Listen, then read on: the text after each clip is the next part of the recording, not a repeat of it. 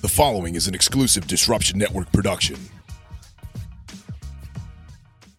In the heart of East Utica lies Joey's at 307. That's 307 Mohawk Street. It's where the eclectic old school meets the new school cuisine. Dine in and enjoy some amazing seafood dishes, classic Utica Italian dishes, lunch specials, a revolving dinner menu, and even offering catering. Call them at 315 864 3527. Joey's at 307. You're going to love it. The following program contains explicit content. Listener's discretion is advised. Donato Nappi was a name that was synonymous with organized crime in upstate New York throughout the 1970s and 80s. All of the stories told on this podcast are based on FBI files requested through the Freedom of Information Act. Danny prides himself as an honorable man, one who never ratted, never cried, and did his time. He was never comfortable talking about his life until now. We start the story from his beginning. Who is Donato Nappi? My father came from Italy in 1910. His uncle, Donato Nappi, who was my great uncle, who I'm named after, was already here, uh, living on Mulberry Street in New York City. It was Uncle Dan. He had a cafe, 151 Mulberry Street, named Bellanapoli. We're all we're Napolitans. There was a lot of Nubbly Dons at that time in uh, on Mulberry Street, and my family is Nubbly Don. I got to say, in the mid 1920s, my uncle was an originator of San Gennaro, and it started with he had two or three other friends that owned coffee shops around Mulberry Street. In 1928, three Italian American businessmen, Donato Nappi, Michael Montanini, and Alex Tisi, founded the Society of San Gennaro Incorporated. Each of them owned a cafe on Mulberry Street in Little, Italy. And they got together, and it didn't start out as a feast. And it's uh, on their date that they uh, proposed the, the San Gennaro, they used to bring their wares out. Cook my my my uh, uncle Dan, as I say, was a pastry shop, Cafe Napoli. He was he was a master baker, and they would bring out cookies for the for for the people around the neighborhood. It became the San Gennaro Street from the little stands in front of their businesses. It eventually closed the whole block down and became a San Gennaro feast. As my father moved upstate and I was born, I remember as a little boy going to that feast, 1945, 46. It was a feast.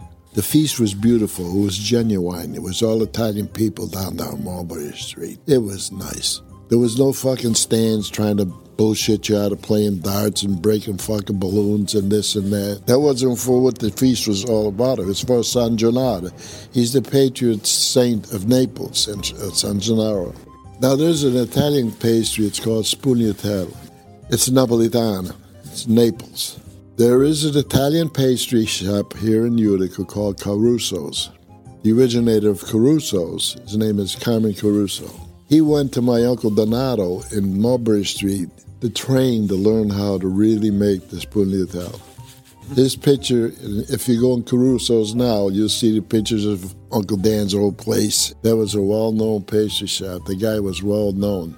Spugnatello, small, thin-leafed layer, shell-shaped Italian pastry, also known as a lobster tail. During the time Uncle Dan had a cafe, we're talking about what the guy say from 1920 to 1928. Then he had it all the way up to 1960 or somewhere around there. My father told me these stories. Uncle Dan used to have a card game in, back of, in the back of that joint where people like Lucky Luciano, Vito Genovese, Genovese were supposed to be related, the distant cousin. My father tells me these stories. All the originator of the fucking mafia in the United States used to go to that cafe. I don't think he was a wise. He was. He had to be well known. He had to be well known down there. He had that place a long time. Me and my brother, when we were young, Dad used to tell us stories about Mulberry Street and what he did and that. And we used to go like that. Yeah, yeah, yeah. But as we got older, this guy never fucking lied. Everything he said was the truth. But I feel if I mention all that, then right away it goes, yeah, this guy's going back to Lucky Luciano. Who the fuck he is? He wasn't even born then and all that. That's what I'm thinking if I mention that. My father was a prince. He was a good guy. Worked all his life. He had his little recreation at night. He used to go play pinochle, not for money, but the old time Italian guys used to go to the joints and play. How did the family make its way to Utica? He was married to this woman. She passed away. He had two kids with her, and then he moved up here to camp. Uncle Dan was very strong, had a lot of money back in the day. Now, what he does is he wants to buy a camp up in the old forge in Forestport years ago. He was going to buy it for us up here. What happened why he changed his mind? His first wife's sister started a lot of shit with my mother, married to my father now, saying, no, that should be, uh, we should be involved in that. Why should he hit, buy it and leave it to you? And he got pissed off he didn't buy it. Utica, New York, located in the Mohawk Valley region of upstate central New York, widely known as the original Sin City. I can remember the bullshit that went on at, on Bleecker Street. In other words, when I was a little boy, I would sneak out of the apartment. They didn't know. The old Yeah. man was playing pinochle somewhere. Yeah. The old lady was sleeping. I used to go on to Bleecker Street as a kid, and I could tell you about whorehouses, crap games. The whole fucking town was running. Uh, see, I lived on Third Ave between Elizabeth and Mary, uh, Mary Street. Bleecker Street was one street down. Was wide open. You know, as I got older, as a teen, then I heard about the whorehouses. Not that I never went to a whorehouse, but I heard guys that would go to the whorehouses. The town was wide open then. Then I didn't do good in school. I only went to the seventh grade and I quit seventh grade. And a lot of lot of people in, in my year at that time quit seventh. They were 16 in seventh grade. They they quit, and I joined the Marine Corps young. I remember my mother had to sign. I was 17 when I joined. Actually, I, I actually served two, three, two and a half. Two and a half. I went in as a reserve, went to boot camp six months. Then I got out. I was uh, outside of Syracuse. There's a reserve, Marine Corps Reserve Center there. Can't think of the name of the thing. Anyway, I had to go back. You know, I had to go at a once a month report, and I didn't like it there. And I got in a beef with the, I think it was a sergeant. I told him I didn't like it. He said, "Well, then we'll put you back in the Marine Corps two years." It was like being drafted. I said, "Do it, like, do it you got to do. it. I don't like it. That's when I went 1961 to 1963, active duty. I ended up on Okinawa that then. Came back out with an honorable discharge. I'm very proud of that honorable. I think it's the only thing good thing I've done in my life. And I ended up getting a high school diploma. I'm very proud of that. GED, but I got that through the veterans. Anybody who left school, will I'll give you an example. During Second World War, Korean War, and then they made it to the Vietnam era war and went into the military. They were entitled to a, a, high school diploma. I didn't even have to take a test. I just wrote Proctor High School and they sent me a diploma. So that was a, an accomplishment. Uh, 63. Yep. Fooled around. That's when my criminal life started. From 63, from 67, 66, 67, back and forth to Miami. You know, I had connections in Miami. I fooled around in Miami a lot. Met a lot of guys in Miami. At that era, there was a lot of guys. And uh, did things down there too, Miami. It was a thing. Like anybody who was a thief or con artist, counterfeit guy, anybody, everybody was in Miami making money down there at that time. And then there was mob crews down there. It was Miami was like a uh, open territory. Any family can go down there and do what they had to do. You know. Was, uh, then uh, I lived in Atlantic City. Went to uh, Vegas. I've been all the time. I, I lived in Montreal, 1963, right after I got out of the Marines. I wasn't involved. I just took off, went to Vegas. A friend of mine from Utica was there. He became a pit boss. From what I understand now, that the guy did very, very well. He ends up, I think he's got a piece of a hotel or his own place down there now. He became very well. His brother-in-law had just became a fireman in Las Vegas. Just said, Danny, why don't you take the test to be a fireman in Las Vegas, right? And I said, Jesus, I didn't have my high school diploma. You see, those are one of the things my life could have turned around in the right direction because if I had the high school diploma and took the test, I may have become a fireman and my life would have went in, in that direction. You remember, I, I'm from a legitimate family, so I had this money. Even back, it was in the mid, mid to late 60s. At that time, I wanted to buy houses, fix them up a little bit and rent them. But I couldn't show, I couldn't do it. Neither one of my brothers wanted to get involved. I, you know, go up front for me. I give you the money. You buy this. You can show it. Never, it never panned out. It just fucking never panned out. How did you get involved as a young street guy? When I was in Marines, I was impressed with GQ clothes. Young guy who wanted to be sharp, right? There were Hong Kong tailors that came on Okinawa, and they could make you a suit for forty bucks. So I saved a lot of money. I had maybe six, seven suits made, a few board jackets. Little time while I was over there. They were nice suits. But now I get home, can't get a job. I didn't have a high school education. I did have experience with tracked vehicles, tanks, but I didn't have juice. I was a kid, 21 years old. Maybe even take a job with a bulldozer somewhere like the city, dump or something, get a job. So I said, ain't nobody gonna fucking hire me. Every time I look, nobody's gonna help you. Nobody did help me. I was a kid. I liked the better things in life, and without an education, I couldn't earn no money. So I had to start doing what I had to do, you know. And, uh, one thing led to another, led to another, and then you get involved, you know.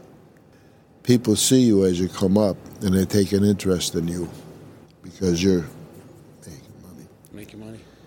And uh, and that's how you get involved with other things.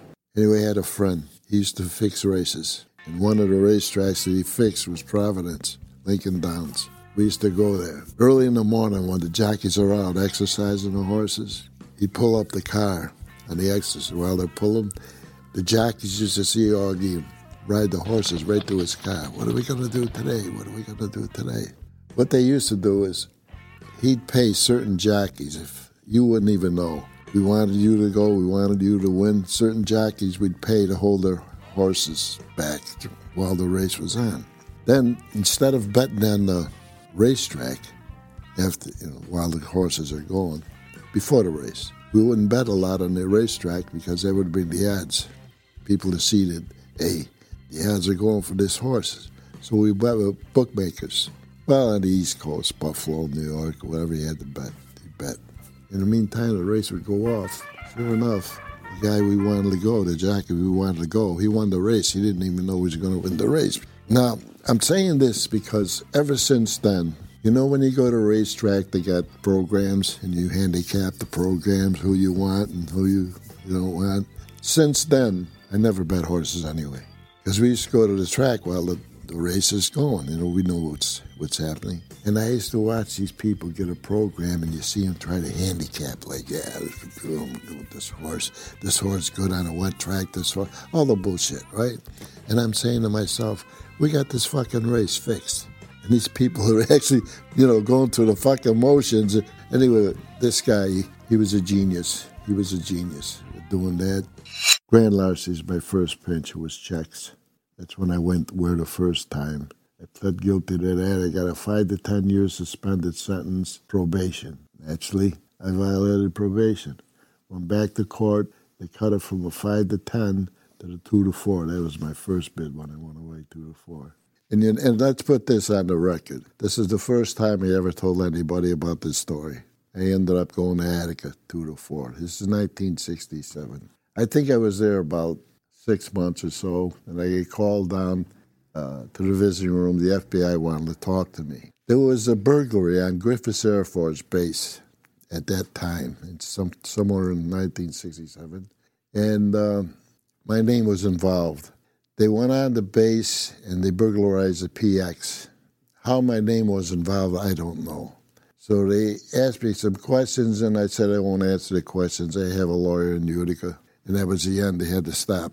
These are on my FBI files. There was probably one or two guys who were involved in that play, that burglary up there, and how how my name got in, uh, in, uh, mentioned, I don't know. It could be I was active in those days, and whoever got involved figured let's throw Danny Knapp in there, and uh, maybe we can get off. He's already in prison anyway. It's a lost cause. The investigation went on pretty pretty uh, for, a long time. I, they had names because somebody was telling them, trying to get me involved. They, so they had names. But in my uh, case, they had no physical evidence. There, there was a safe that was open, and they had no fingerprints, and they had no uh, no physical evidence. So they had they couldn't or didn't at the time try anybody. I don't think anybody got in trial. That would have been a big thing because uh, at that time, that was Griffiss Air Force Base was the home of SAC. Now, this is a coincidence. In my FBI reports, again, there used to be an old time safecracker. His name was Funzy Dote, old time guy. He's dead now. He's Jesus. If he was alive, he'd be 110. He had the time Funzy, and at this time again, 1967,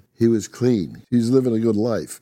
And guess what happened on the, on the, FBI report? Just so happened he had a small garbage truck, and he went on base that night, the same time that these guys robbed the fucking uh, PX. So naturally, it's a big case. It's a base, Air Force, security, and all that shit. So they checked everything. They checked all people who would may work there, names. They come up with Funzy's name. They call Funzy in. What were you doing? He said, I assure you, and I haven't been doing this in years. I retired. I'm, I'm at that time, 1967, he was 68 years old then. I guess they checked out what he said that he does pick up garbage for the government. He comes on base, gets garbage, comes with his truck, comes off the base, and they let him go with speculation and what they were told, that's probably how my name came up because Funzy Dote came up, and, he, Funzy had nothing to do with that. The case never was never tried. That Funzy Dote was one of the best safe guys in his era. He was my father's age. Yeah, at that time when this happened, he he did he was legit. He had enough. He was 68 years old. He didn't want to go back to the fucking can. Got himself a dump truck. He must have made a score somewhere. He needs to haul garbage off the grid. This is all according to my FBI reports, because I don't know what the fuck son, uh, Funzy was doing back in the day after his era, because he's old enough to be my father. When he was a young man, you know, I, I didn't ever want any scores on him, but he had a rep as I grew up. I knew everybody talked about Funzy. It's time to take a break. It's nothing personal. It's strictly business. Support for this podcast is brought to you by Northeastern Roofing and Construction. Based out of Utica, New York, they specialize in residential and commercial roofing. Call them at 315 534 6118 for an estimate or visit their website at northeasternroofs.com. You can also find them on Facebook. Coming soon, Crash's Metal Recovery, located at 2435 State Route 5, Utica, New York. Crash is back and always providing cash for your scrap. Performing services on various forms of scrap metal that are ferrous and non ferrous. Crash's Metal Recovery coming soon. Locally owned and operated by the Giovanazzo family. Now back to Unbreakable, the Donato Danny Nappi story.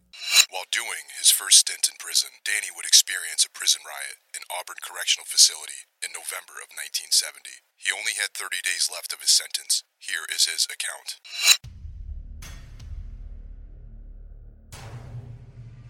1970, there was a riot, November 4th, right around election day. I think it was election day. A year later, 1971, is when Attica went off. A lot of those troublemakers in Auburn, they shipped to Attica in 1970. Figured it, uh, it won't happen again.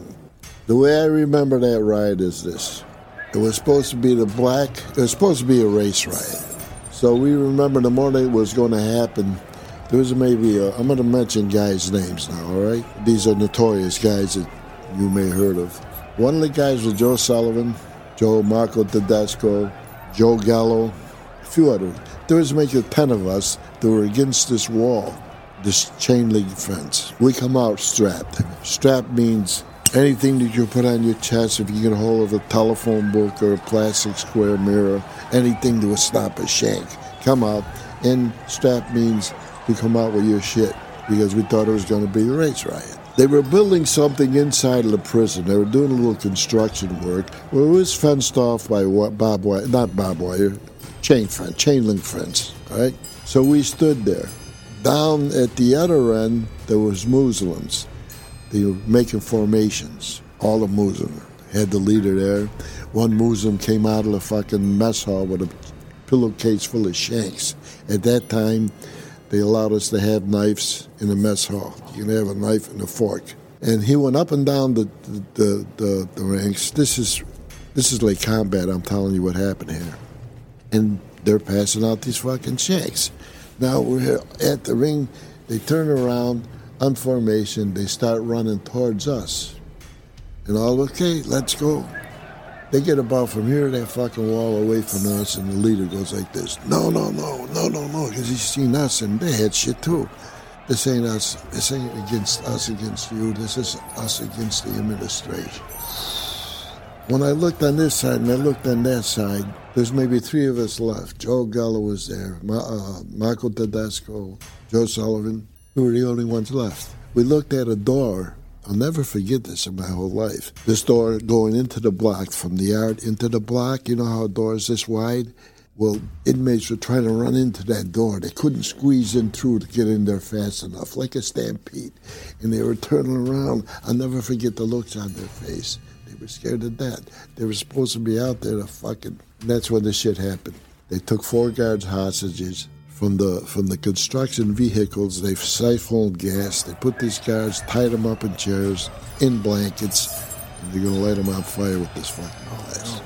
They took off all the blocks that they could. I think they took three blocks off. The COs were running back in the catwalk and locking themselves in the catwalks. They were saying, "Please, I got a family." Don't. This have not. This is what we hear. I didn't have nothing to do with that thing. I had 30 days to go home. I wanted to go home. Now they wanted. They took off some blocks. This is their mentality. What they did.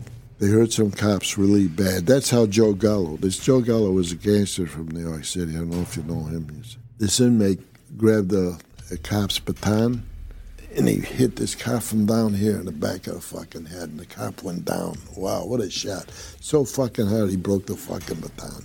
Joe Gallo and Marco Tedesco see this as an out. They take this cop and they drag him up the fucking sick hall. They saved his life. For that, when this was all over, they send Joe Gallo down to Sing Sing. They give him his good time back because he, he lost his good time in fights and shit that he had. They removed the mold on his face that he had for life, and they let him go. Marco, they didn't give. they didn't give Marco nothing. They ended up doing his bit. I don't know why.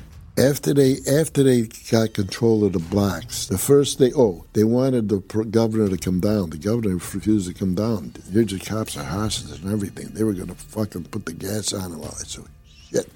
There was machine guns on top of the roof. There was tear gas. They were shooting tear gas into the fucking yard. Some of the canisters, they, they were through. This was in November, so they throw the coat over the canisters till they could get it and throw it back up at the fucking. So everybody's burning with that shit. And here's what they do. He wouldn't even send uh, Rockefeller. He wouldn't even send his uh, lieutenant governor to prison. So I ain't giving in to nobody. Here's what they do. There's a fucking riot. They go in the mess hall. Back in the day when they cooked spaghetti or soups or pot, they had a big, big vats, big vats. 'cause They cook it for, uh, and um, they cook spaghetti in that. So they think, well, we're going to make instant hooch. And what they got is pineapple juice, grapefruit juice, fruit cocktail. They threw it in this big fucking vat and they turn it on and heat it and threw fucking yeast in there, figuring it's going to ferment and they're going to make hooch. So they fucked up the whole mess hall doing that. Now what they did, especially in my block, they went back in there. They used to have these drug boxes where they keep your medication, and every time you need medication, you go to the cop, he would give it to you, watch you take it, okay? They broke them drug boxes off, figuring they can get high. So from the hooch and the, the drugs, whatever they did, they're trying to get high. The third thing is they did out of this fucking, they lined up all the fags, and they were fucking fags. Oh. I mean, raping them. And that's what they did in that riot. Now, here's the top of it all. Now, everybody agreed. There's a lot of guys that weren't involved in this. They didn't want to be involved in this. But during the riot, this is the, the sad part of it, if you were ever in a way. They called in three, four hundred maybe nas- uh, state troopers are outside while this is going on. They're ready to come in. And when they did come in, they had these brand new axe handles. And they formed a, a line coming towards you. And anything in their fucking way, they're just fucking cracking. I mean, fucking cracking. Cracking, we thought that, but Attica was worse than that. Tell everybody locked in their cell. Now you're locked in your cell. Each individual, they had a cruise of cops coming in there. Come in your cell and wrecked every fucking thing. Then you're locked up. Now, they destroyed the fucking mess hall so they couldn't, couldn't cook in the mess hall. So two times a day, the Red uh, Salvation Army, the Red Cross would come in. They had trays already made up, maybe cereal with milk and uh, peanut butter. That's all you had. They weren't going to cook. They couldn't cook. They had to give you that kind of shit. And that's all you ate. And you was starving. After you ate that, you were still fucking starving. Starving to the extent where they had the normal old light bulbs in the back of the cell for your light. They didn't have fluorescent. that I actually think of crushing the fucking light bulb and eat it. That's how fucking hungry I was. So we were locked down for maybe two or three weeks, and one lockdown, nobody was out. You're in. Now, when they hit the doors to let us out, I look at him. Holy shit, Matt. he lost maybe 20 pounds. I might have lost 20 fucking pounds. Holy shit. you don't even recognize the guy. And then I went home from there. After he was released in 1971, he had a taste for money, and his involvement continued to rise. Time Nappi would earn a name as a skilled safe guy. Then I met certain guys, and they took me on burglaries. They were safe guys. Then I, I, uh, I went on scores, safes, houses, whatever I did. It did. Started making a lot of money back there. All right, all the scores I did, I blew. Had parties, you know, like I said, Miami, Vegas, wherever I went, New York City. I used to like to go out of town because, again, nobody ever saw me flash money. I could tell you scores you wouldn't fucking believe, but I don't know if I should talk to them. These are, you know, these are sacred fucking scores. We used to do night deposit boxes. That's people don't know, not night deposit boxes, uh, night drop offs. On the side of a bank, you got a business. At the end of the night, you put a thing in a bag. You have a key to this door on the side of a bank. You drop it in the slot, lock it, and that goes into a safe inside. We did a few of those around. You get a looks like a crow bottle. You see them in the store. Any any any door's easy to get with one of them things. Stick it in the crack there, boom, they'll go. And that's why he had to do it fast, because say a roving patrol just checks the building. And uh, we blew the safes. We used to know how to make nitroglycerin. First of all, we had a uh, we had an alarm guy that would come in. That was his job alone, just to reverse the alarm on the bank. And we would wait a, a long weekend, uh, whereas you have Monday as a as a holiday, and so that was a purpose. Or the businesses were still open, and they were depositing and depositing over the long weekend. There would be more money in the safe when we went and got it. There was one of the crew that knew how to take hand lotion, creamed hand lotion, with a chemical, and rinse that with a.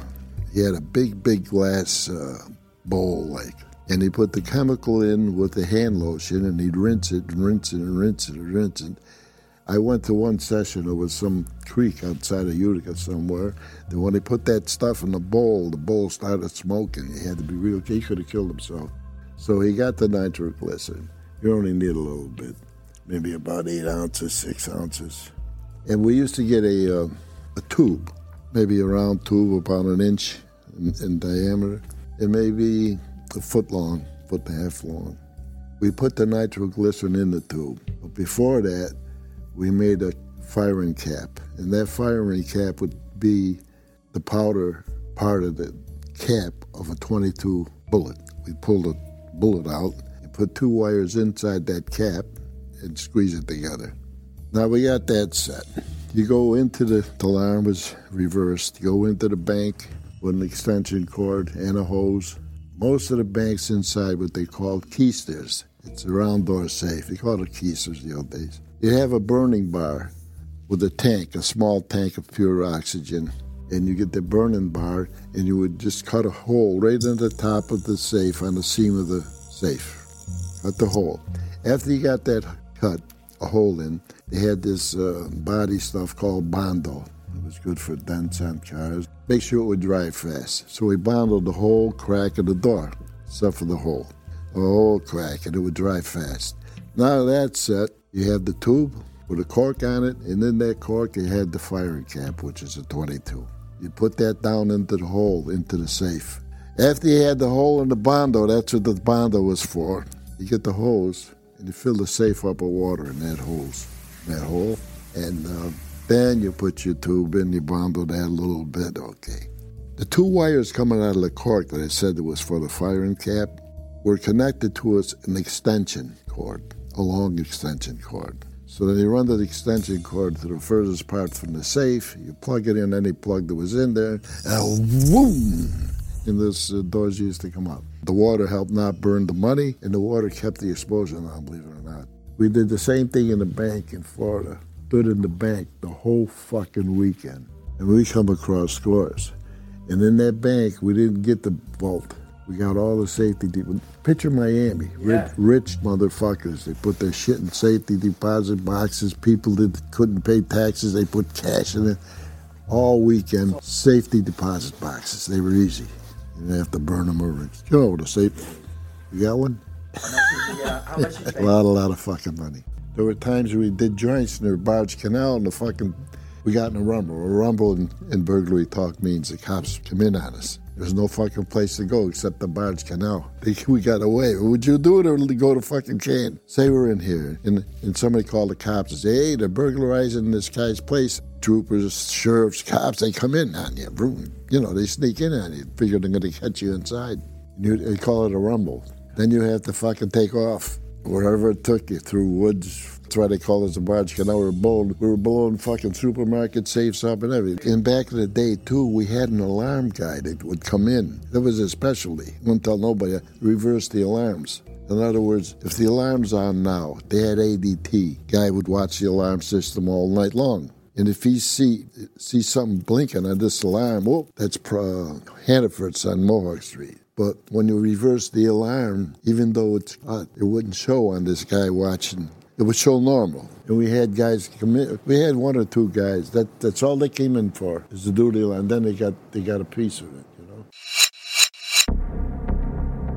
From Disruption Network, this is Unbreakable, the Donato Danny Nappi story. Let's talk about organized crime. Tune into the next episode where we dive into the criminal mind of an up and coming wise guy. From Disruption Network, this is Unbreakable, the Donato Danny Nappi story. Executive producers Anthony Z. Donaldson and Danny Nappi Jr. Legal advice Christopher Jude Pelly and David Longaretta. Consultants Todd Williams, Gabriel Altamuro, J. Anthony Stucci, and JGK Associates. Artwork Jerry Bernardo. Social media marketing Christy Schleider. All rights reserved. Disruption Network 2021.